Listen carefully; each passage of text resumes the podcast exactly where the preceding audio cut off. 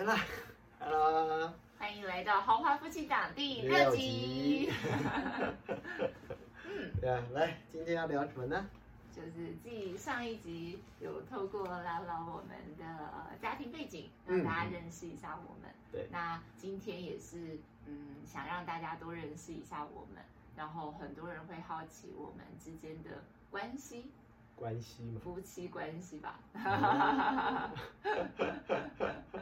嗯有点像是啊、我们平常是怎么相处的啊，然后为什么可以一起做这么多事情？因为从以前我们就是一起创业，对然后到现在一起选举，对对对，好像从呃开始交往到现在，一直都处处于一个，所以你去当兵的时候有分开，嗯，嗯，一直都处于一个二十四小时在一起，对，从到花莲开始同居，开就结婚之前就同居，嗯。然后呃结婚之后就一直住在一起，然后一起工作，就没有分开过呢。嗯。除了偶尔有一些出差啊或什么的，有有稍微分开了一些日子。对啊，有时候去讲课或什么的吧，对啊。对对对，嗯，嗯，对啊，那是。对啊，好像很多同很多朋友会觉得这样子的生活到底怎么持续下去，不会俩工吗？不会俩公吗？我好像倒是还挺适应的。对，对，嗯嗯，对啊，嗯但是这这这边发生什么事啊？为什么会变成这个样子？为什么会变成这个样子？我的人生为何如此变成了如此的？对啊，呃，好像就因为我们之间的的呃需求，好像都在彼此身上都可以满足吧，对不对？嗯，对对啊，因为我们经常都是在说，我们都是既是朋友啊，又是知己啊，然后又是 人生导师啊，创业伙伴啊，又是家人啊，又是情人啊，对，好像嗯对啊，这好像确实因为正因为有什么问题都能够两个人之间解决，所以好像就。比较不会出去需要跟朋友跑趴或者 嗯，对，好像主要是因为生活中很多很多的需求都可以在同一个人身上解决，也因此呢，就减少了向外寻求的这个需求了。对啊，所所以很多人问的时候，我也会觉得说，我经常给的答案就是幸运了。嗯，对啊，其实其实是运气好，运到呃很适合的人啦。那、嗯那当然也跟嗯，对啊，我觉得适合适合有的时候有好多元素组成，对吧？因为像包含我们在呃之前提过的，我们家庭之间其实有有某种呃有趣的相似性，哦虽然嗯看起来好像一冷一热的关系，对，嗯但我们都在比较呃爱与支持的这样的环境成长大。然后哦，我们一个是社工背景，一个是心理背景，我们好像在呃知识的范围里面也有点相近。对，尤其你又来辅心理，还有辅修心理学校是学霸，书卷。没有没有没有，最后最后没有辅成，因为避凶冲堂了。啊，有所学没有没有修拿到辅系。对啊，对啊，然后呃，学术所以学的东西又相近，然后我们话剧社认识嘛，所以我们其实兴趣本来也是相近相近的，嗯所以我们话题本来也就呃很多有所连接，对啊就是本来就会一起追剧啊，一起看电影啊，然后一起很多论啊对对对对，有很多细节的东西可以讨论，对很有趣。然后因为当时在话剧社，所以其实朋友圈也还蛮相近的。因为像他辅系，他来心理系辅系修课的时候，他所认识的心理系的朋友，其实也就我认识。那我们在话剧社共同认识的朋友，也都共同认识。对对对啊，对啊。那因为后来是一起创业嘛，所以创业上面认识的伙伴，我们也都彼此认识，所以人人际圈也很相近，这对，样。工作圈、朋友圈也都还蛮重叠。对啊，对啊，对所以所以嗯，然后公教家庭，对啊，就是经济也没有巨大的差异哈。啊对对对名门公子哥，但我已经嫁到中落。对，好像对，所以各方面其实都还蛮协调的。嗯，对，价值观相近，对，然后所以各方面都对啊，所以所以事实上是呃很运气的，刚好两边搭得上来，啊嗯那所以最重要是幸运。那可能再进一步就是，哦，我们两个人好像共同经历了一些重要的生命时刻吧。嗯，就刚刚提到的，就是我爸爸这边的，然后包含呃佩娟爸爸当时其实也是生病离开，然后我们也有陪伴彼此一起过程啊，一起工作嘛，嗯，那啊、一起到处去玩，对啊，很喜欢旅游。很喜欢旅游，对，所以我们一起出去玩，然后嗯，好像愿意为了彼此有一些沟通与改变，好像也是很重要的。嗯，对，我记得那个时候我们在花莲那个时候，你还曾经过很惊讶的说啊什么？原来你是宅男。哦，因为我是那种就是假日会很想要出去晒晒太阳啊，去吹吹风啊，看看海啊，爬爬山啊这种。对对对对，需要需要被比较阳，溜一下这希望。需要阳光的女生。然后呢，但他就比较宅，但是在呃很长的一段时间，就从我们交往到我们到花莲，应该至少有应该做了快一年多的时候在花莲做才才发现这件事对。对对对，因为他其实还蛮会配合的，就基本上我说出去玩他就跟，我出去玩他就跟。然后某一天他突然跟我说，其实我很想待在家，我就什么？还在结婚前说，对 总要在结婚前说一下。对然后那时候才意识到啊，对我们其实，在这一点上确实有蛮大的差距。对，从小习惯也不一样嘛，因为画爸爸会带你们就一直往外跑，然后就习惯这种就是被遛的生活。对但因为我们从小就是一直都待在家里啊，就所以所以其实上出外玩的经验倒是不多，甚至是出外玩的经验通常不太好。这这是我们自己家族之间的话题，很有趣，因为我们家比较节俭。嗯，对啊，所以我也跟他分享过，我们去垦丁玩，我们不是住饭店，我们垦丁玩，我们会住在比如说像是就是呃教会的会馆啊，啊甚至住在庙的香客大楼啊，嗯然后吃饭的时候不会在餐厅吃，吃饭的时候会自自带锅具、自带料理，蹲在路边，然后就在那边煮粥这样子，就是我们会有一些嗯出去玩旅游的印象，就是对对对，旅游是很很恐怖的事，这样是真的是到呃认识佩君之后才改变了这个印象啊、原来玩可以长成这个样子，所以一直都想要待在家里，但那个时候应该也是可能因为跑出去跑久了吧，有时候就会觉得想要休息，那也不是其实不是抗拒，对啊，因为其实不是勉强配合。对，有时候沟通起来的时候，大家都会彼此有容易误解，就是 OK，我就待在家里，然后啊，原来你很想待在家里，所以你之前都很勉强嘛，其实当然不是这个状况，就只是单纯就是出去的时候也很开心，对，但是有的时候就有点像是想念安静的在家里的生活，所以于是就就当时提出这个要求，对，那结果嗯。意外的演变成了就是好像我们是两个世界的人这样。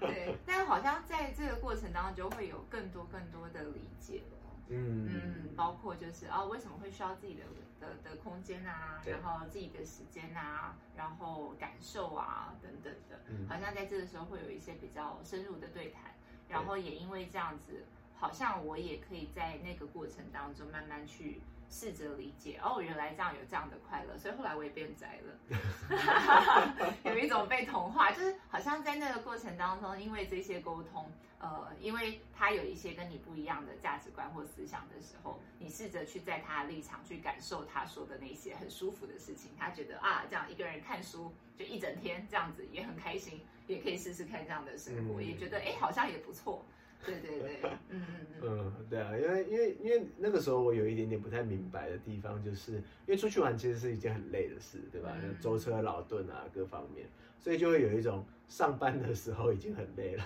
然后下班之后要因为出去玩又弄得更累，弄得更累完了之后，接着还要再回来上班，就一种我没有休息到对这样的状况。但是因为出去玩就会接触到很多新鲜的世界啦，对吧，因为确实确实呃，因为我就是属于比较。可以一成不变的反复做着重复性，就是很单调工作的人，这样 对，但是所以所以事实上日常生活当中有非常多的新鲜感，我们夫妻的新鲜感其实都来自于佩君这样，呃，就就是想要吃不一样的东西啊，然后想要去不一样的地方玩啊，他的那个手机的那个 Google Map 里面就存了超多的，就是各种口袋名单，去到某个点的时候，哎，我们就是这附近好像哪一间有我上次有看过哪一个 Instagram 上面推荐的什么餐厅或咖啡店之类的。对啊，出去玩也都是他在排行程，然后就是负责跟就好。了，对啊，所以这确实就是很多新鲜感也来自于出去的部分啊，所以我觉得好像两边都都很好，很可以调和这样，嗯。嗯，对啊，我觉得我觉得是事实上我们两个人所受的心理背景跟社工背景，也还蛮能够帮助夫妻相处这件事情。哦，对，我觉得这件事情倒是真的。对对对，嗯就是对于人的呃心态更开放也好，呃，然后更懂得呃无条件的支持，对啊，我们就讲到更懂得倾听，对，然后更懂得去理解啊价值观的不一样，等等等等。嗯，对我确实觉得好像我们受过这方面的训练很有帮助的。这这也是为什么我们在证件当中的时候，其实有提到，就是希望可以增加义务教育的时候，就可以提到一些心理相关的东西，心理基础的健康，可以可以更肯定自己啊，更知道怎么与人家相处等等相关的东西。因为我们自己确实从这些东西里面获得了很大的帮助，觉得这个东西应该才是义务教育应该要。学会的事情，对对对，有很多是这种呃生活啊与人相处的事情，它其实奠基在每一天每一天。你有如果你拥有这些基础的知识或价值观，你去跟别人相处的时候，就更容易得到比较好的回馈，然后你也会对自己有比较好的解读。对对对对对，因为他像就是佩君就很常在分享说，就是呃是因为可能因为小时候。受到比较多的，因为 小时候我呃，因为我两个很漂亮的姐姐，然后她们又是那种成绩非常好的，所以从小就会被拿来比较，就是啊，你的成绩有没有比姐姐好啊？然后，然后，但是因为我又是嗯，就是我长得比较高没有错，但是我小时候因为胖胖的，所以就会很壮，然后我又整整牙，当时有去整牙齿，所以又戴牙套，然后又戴厚厚的眼镜，这样。所以呢，又胖胖又壮壮，又黑黑，所以就处于一个啊，跟姐姐比起来，我真的是一个丑小鸭的状态。没有比较，没有伤害。所以，所以那个没有自信，好像就是有一种一直以来的的状态。对，那当你自己没有办法对自己有自信、接受自己的时候，呃，在跟另外一半相处的时候，我觉得很多时候会有。各种对他很不公平的一些言论和行为，嗯，比方说，呃，我我没有到这个程度，但是我知道很多女生会掌控她的男朋友，说你不能跟别的女生吃饭啊，不能跟别的女生当朋友啊，对对，没有安全感。我觉得我在刚跟嘉豪交往的那几年，有一点这样的感觉，嗯，就是会自己对于自己怎么可以找到这么好的男生，觉得 觉得啊，就是这真的会是我的吗？然后呃，如果出现了比我更好的女生，她会不会跑掉啊？然后她会不会现在只是误会我了？她还没有看清真正的我啊？那就事实证明之类的，事实证明根本就没有别的女生可以跑掉这样子。作为一个宅男，实在没什么，就是 对。然后，但是当时也是呃，解决这件问题，这呃这个问题的的方式也很神奇，就是当时嘉豪写了一个切结书，对，写一个奇妙的切结书贴在我的书桌前面。你要不要说一下切结书的内容？是吗？细细节有点忘记了啦，对对对。但是当时其实基本上讲的就是呃呃。就是就是我我我就是基本上就是我对于佩君的爱就是基本上是不会改变的这样子啊。如果有什么事情会变化的话，变化的都是外在的环境，对 感情的部分是至死不渝的，类似像这样子的内容。对，类似像这样听起来很傻，对不对？但是我居然就掰硬了，就是有一种嗯，有一种被承诺的感觉。我觉得好像那个信任感很。重要，嗯，就是我被下了一个承诺，是是是，他会他会爱我到永久，大概这种感觉。但是当然不是呃合约书这件事情本身，呃单靠这招就有效了。对我觉得它是它是呃某一种其中一个仪式，对吧？但它还是必须建立在日常生活当中的。彼此的呃有有肯定啊，有鼓励啊。对对对，我觉得他帮我变有自信这件事情真的超级重要的。就对我来说，我觉得无论是个人成长还是在夫妻的关系里面，都对我帮助很大。我觉得互相互相吧，因为就像刚刚所说的，因为我们都比较知道要给予彼此赞美啊，给予彼此支持啊，嗯，然后倾听啊，然后呃有一些事情拿出来讨论。对吧？那可可以呃彼此理解想法之后，然后给予一些正向的回馈。呃，我觉得这些都是两人关系当中，其实不只是夫妻啦，夫妻情侣，其实像呃家人，对吧？兄弟姐妹，然后亲人之间，我觉得确实好像我们过往的生活很缺乏这些部分，对吧？所以像我妈妈那个时候去上了一些身心灵课程之后。中途打电话 给给我哥哥，然后就说哇儿子我爱你，然后我哥哥都吓坏了，然后就讲 啊妈你怎么了？是不是生病了？但但我的反应就相对的平淡，就是在大家儿子我爱你，我心中我会怎么样？妈你去上身心灵课程，我就完全是因为受过就是那些团体治疗的训练，怎么样这样？他说啊对，这好像是一个对啊，就是。对于彼此乐于表达心中的感觉与肯定这件事情，其实还蛮重要的。我觉得在在相处之间，因为很多东西是是有的人会觉得很傻，对不对啊？为什么要要求说我爱你啊？然后干嘛这样？你明明就知道，但好像有时候就是需要有一些。表达出来的肯定，因为人都有状况不好的时候，嗯，对啊，觉得没自信的时候，觉得累的时候，难免有所怀疑的时候，或者只是单纯的需要被鼓励的时候，嗯，对啊，那这些东西既然都免费，为什么不尽量的可以呃给予你爱的人有互互相的支持？我觉得这件事情很重要。对，因为因为其实每一天。应该都会有各种时候，会觉得我就是希望有人肯定我啊，我就是希望有人摸摸头啊什么的。所以如果你可以当那个给你的伴侣，就是这些东西，你自己也想要的东西，你就会发现他很快的也会给你一些相对应的回馈。嗯嗯。而且我就发现我们两个之间其实一都一直都有一些呃算小的仪式嘛。啊。对对，就比如像我们呃睡觉之前的时候，其实都会牵手这件事情。对对对对。这个这个这个仪式，其实我也觉得很神奇，就是因为，呃，我们两个其实如果牵着手的话，根本就睡不着。就曾经有试过，就是就是说牵手睡觉啊，抱着睡觉。漫花上面看起来都很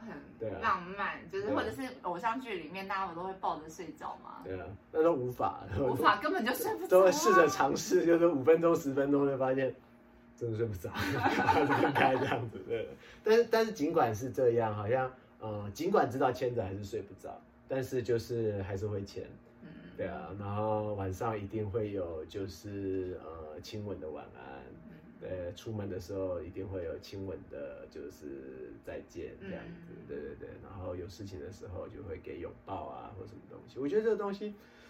虽然好像对很多人来说这是不是很。很西西化，或者是很肉麻这样子的，但但我都觉得好好多东西都是在这些小小的东西一点一点的建立起来的过程，对吧？就包括我们上次去采访的时候，就是一转头采访完了之后，我们两个手就牵起来要走掉，然后那记者说：“你们两个平常手都牵着吗？” 我跟我老公十年没有牵手了。可爱的记者。对啊，那我就觉得，对啊，好像好像确实那种。感情的连接就是有好多这种生活当中的小事累积起来之后，让我们就是不断的维持在这种虽然已经十四年了嘛，对不对？我们交往四年，结婚十年了，啊，真的好久。对啊，大半辈子就是基本上都在一起这样子。对，但是他好像就是大家都我们看起来好像互动还是很甜蜜，好像热恋期。对，好像就是因为这一些。呃，这些互动都是我们的日常，而不仅仅只是因为正在谈恋爱，所以要做一下这样子。对对啊，但对啊，我觉得好像这些小事的支持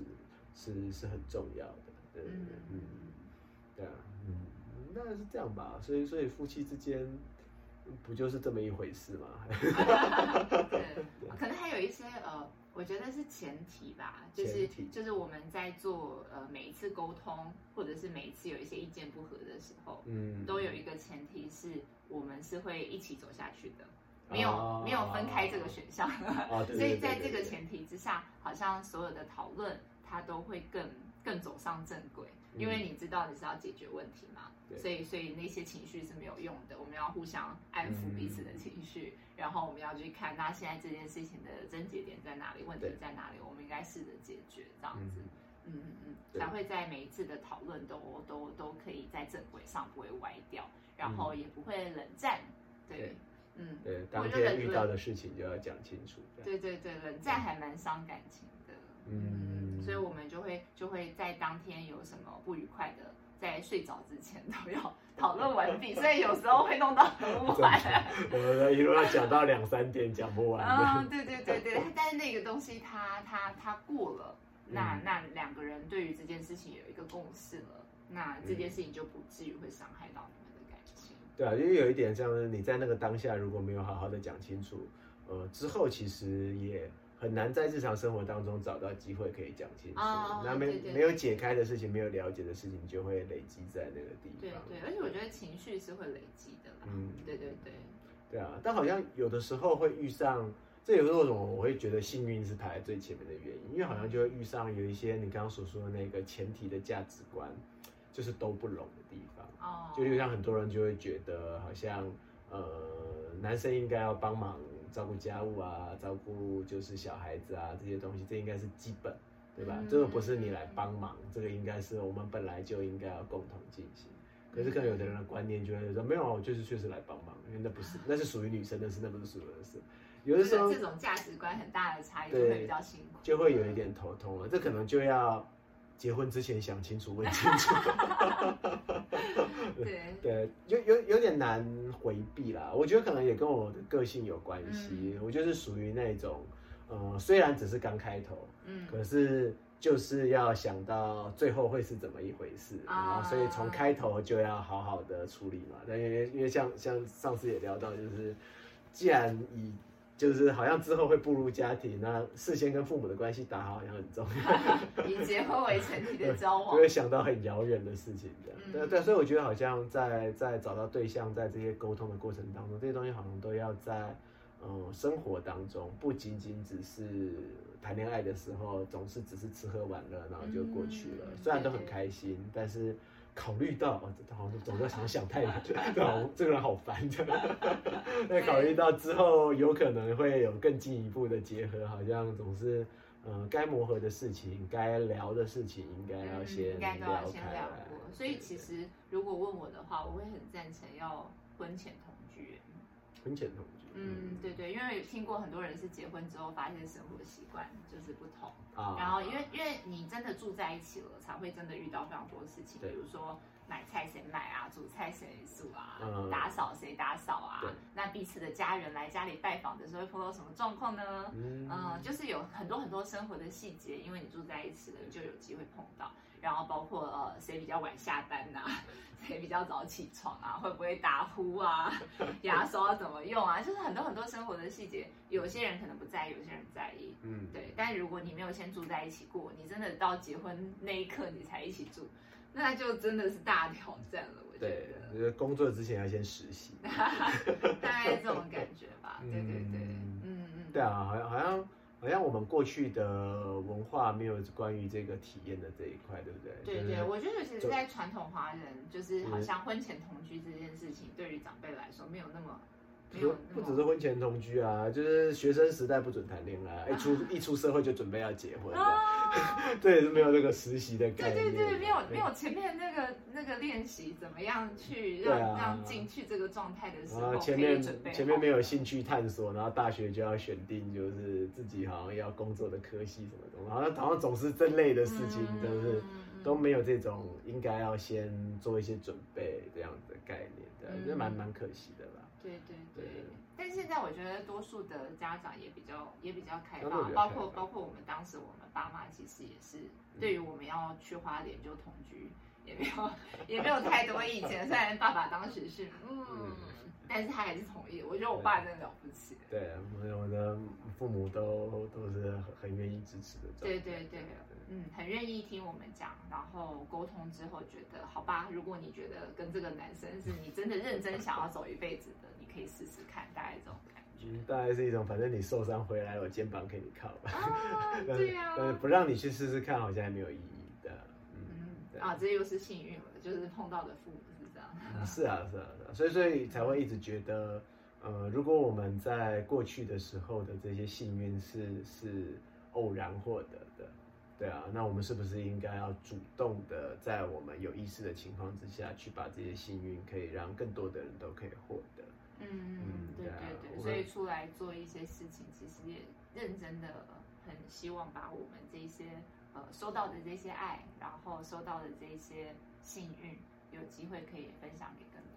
对啊，对啊，对啊，无论是观念的传递也好，行动也好，做一些事情也好，对，嗯。嗯，所以我就觉得这件事情很有趣，就是呃，我大学的时候念社工系嘛，对，然后当时我们结婚，当时说要结婚的这个决定也很有趣，因为我当时有有想要去公费留学，啊，对，我们是政治婚姻，就是当时呃，因为很向往北欧的福利国家，嗯，然后所以毕业之后就想要考那个公费公费留学对，当时还贴在梦想班上，对对对对，去去瑞典留学这样子。对，结果呢，呃，当时是因为什么，后来就没有去了，我有因为爸爸生病啊，啊。嗯嗯，嗯，对对啊，对嗯，但当时就没有去了。但是当时因为做了这个决定之后，就发现，哎，如果我拿到这个公费留学，你不能去，因为他他就没有办法长期在那边待，就旅行只能三个月嘛对，的签证，所以就说，那我们就结婚吧，就可以以我的丈夫的身份跟我一起在那边了呢。就这么做了这个决定，结果后来还没去，那我们还是结婚了。对啊，当时老师想还还想的很美，就是很会念书的学霸，然后拿个奖学金，然后来养我这样 没有被养成，可惜。我，但我们都很努力工作的、啊，对啊，嗯，但是也是呃，后来我在呃动保党创党之后，那个时候就是因为人生已经转了很几轮嘛，那个时候已经应该是六七年后了吧。对，然后回来之后，对对对对，然后然后创党之后，是当时就是一心想着，嗯，我要为动物权益做点事。结果真的开始推行这个政党的时候，就发现，哎，我其实再早一点的时候，我其实也有一些关于社会福利，我想在台湾做的事情。啊，然后就觉得啊，所有事情都连成一线了。对对对对，所以所以近期大家听我们谈各种证件，就其实谈这些东西，我之所以可以谈得这么起劲，是因为我本来就本来在念社工系的时候，就对于这件，就是如果台湾可以成为一个这么好的福利国家，是人人在这里，无论他的医疗，无论他养育小孩，然后他老了之后的长照。呃，就是还有生活的这些这些呃设施什么的，政府都帮你顾得很好的时候，其实人民的生活品质就会是很好。嗯，对，对啊，但那个前提都是政府很会管理，而且政府很会赚钱，嗯。让他的国家的人民有足够的这个经济的这个税收可以去指引这些。对对对对，因为因为呃，在我们开始关心之前，其实我们对于国家的想象也比较单薄。嗯，就是单薄，就是说好像大家都会觉得很直觉的，因为我们当时所想的也是北欧嘛，那很直觉就觉得啊，所谓的福利国家就等于税很重的国家，对，所以是但其实不一定的。其实不一定，嗯对啊，因为其实我们也知道，比如像新加坡，新加坡其实就是属于大家都知道是一个税务很少的一个天堂这样子，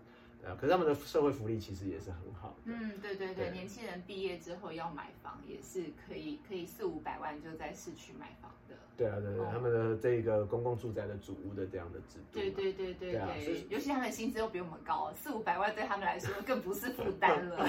对啊，所以所以呃，到后来去了解更多之后，就会发现其实国家的形态好像有很多种，嗯，对吧？它不仅仅只是哦，反正就是你税比较便宜的福利就比较差，啊，要福利好的税就比较高。其实还是会存在的，就是虽然它税相对的少，但是福利还是好的，嗯然后就会变成就是那重点是在于，哎，我们的政府怎么样可以赚到更多的钱，对吧？嗯所以讲讲的夸张一点，就是像有一些产石油的国家，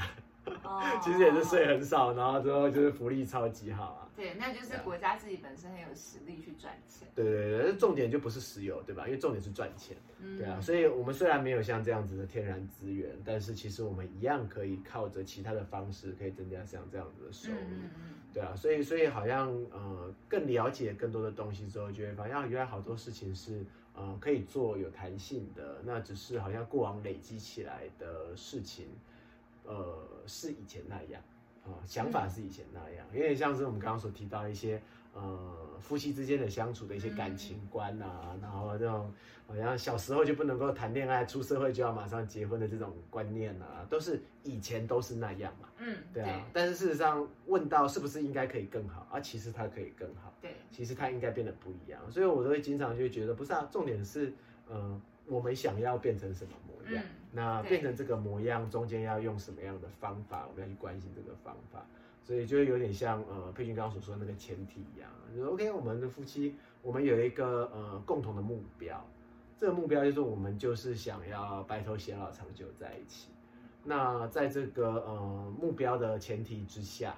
所以是不存在其他的可能性的，对吧？就不存在就是什么我要拿分手来威胁你啊，干嘛这些东西啊，什么东西？那经营，我觉得经营一个政府也有点像是这样啊，就我们目标在那边，我们不是因为现在看到说啊我没钱，所以那些我们想做的事情都没有办法做，不是应该颠倒过来？嗯我们想做的事情在这个地方，嗯那我现在钱没有办法做那个，那我怎么变出钱来，对吧？对你觉得夫妻之间也是这样子嘛？对吧？我们要共同走到这个地方，我们没有要分开。可是现在可能经济有状况，可能啊、个性不合，可能对于一些呃未来的决定就是有分歧。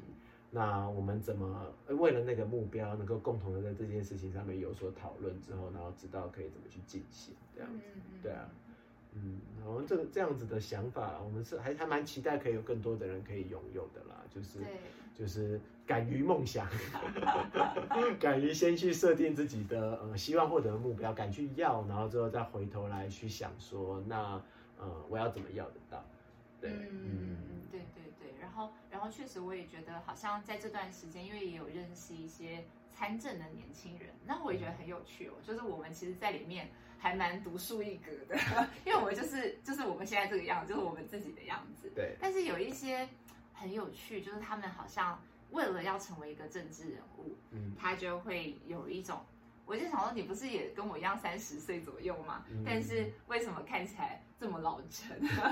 他就会学一些呃老政治人物的说话方式，嗯然后觉得哎，政治应该就要怎么操作怎么玩呐、嗯你这样子就很不很不内行，怎么样怎么样？我就觉得很有趣，就是如果我们既然身为一个青年参政一个新时代，我们要用我们这个世代的方式做事嘛。对所以虽然你也许有一些师傅是比较老的政治人物，你可以从他们身上学到很多好的东西，但是不代表你要用他的方式来做事。嗯就好像我们现在在试图突破，嗯，让主流媒体有机会报道我们的时候，嗯我们也不会用比较糟糕的方式。当然，有一些比较糟糕的方式可以哗众取宠，可以上新闻，但是也不是我们期待乐见的，因为我们自己也不希望变成不好的样子。嗯，对啊，所以还是回到那个我们到底我们自己心中想要的那个目标，想要成为的政治人物是什么模样？嗯我们觉得什么样的做事方法与态度与信念是我们要的？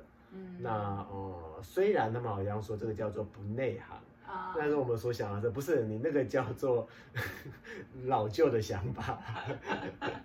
对啊，嗯我我们没有必要去学习别人那套规则，应该说我们可以去理解那一套规则，啊对吧？因为我们可以跟他们，我们为了要跟他们相处，我们总是要一起共事，因为我们其实未来。如果我们真的执政了，我们其实会需要跟很多的公务人沟员要有很多的对沟通，然后有很多的协商，这是必然的。我们可以去理解，OK，他们是这样子的人，可是不代表我们要成为他们。嗯，嗯，对啊，对，所以学会跟他们相处，不等于要学会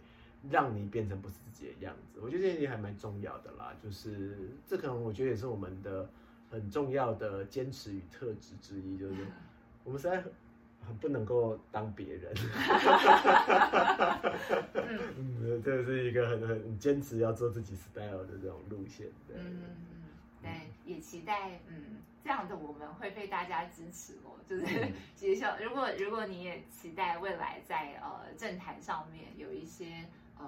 敢于用这个这个时代的年轻人的样貌去发声的，嗯而不是老旧的那种形态的话，欢迎多多支持我们。对啊，你看我们的这种个性，就是明明说好了今天要谈夫妻的事情，就最后还是绕回了工作上面这两个工作狂。嗯，哇，处女座，摩羯座，对啊，好啊，那今天时间也差不多了。对对啊对，OK，好的。也欢迎大家后面有什么问题可以提问哦，我会认真的回答大家的。是的，感谢大家的收听，谢好谢谢谢豪华夫妻档，下次见拜拜。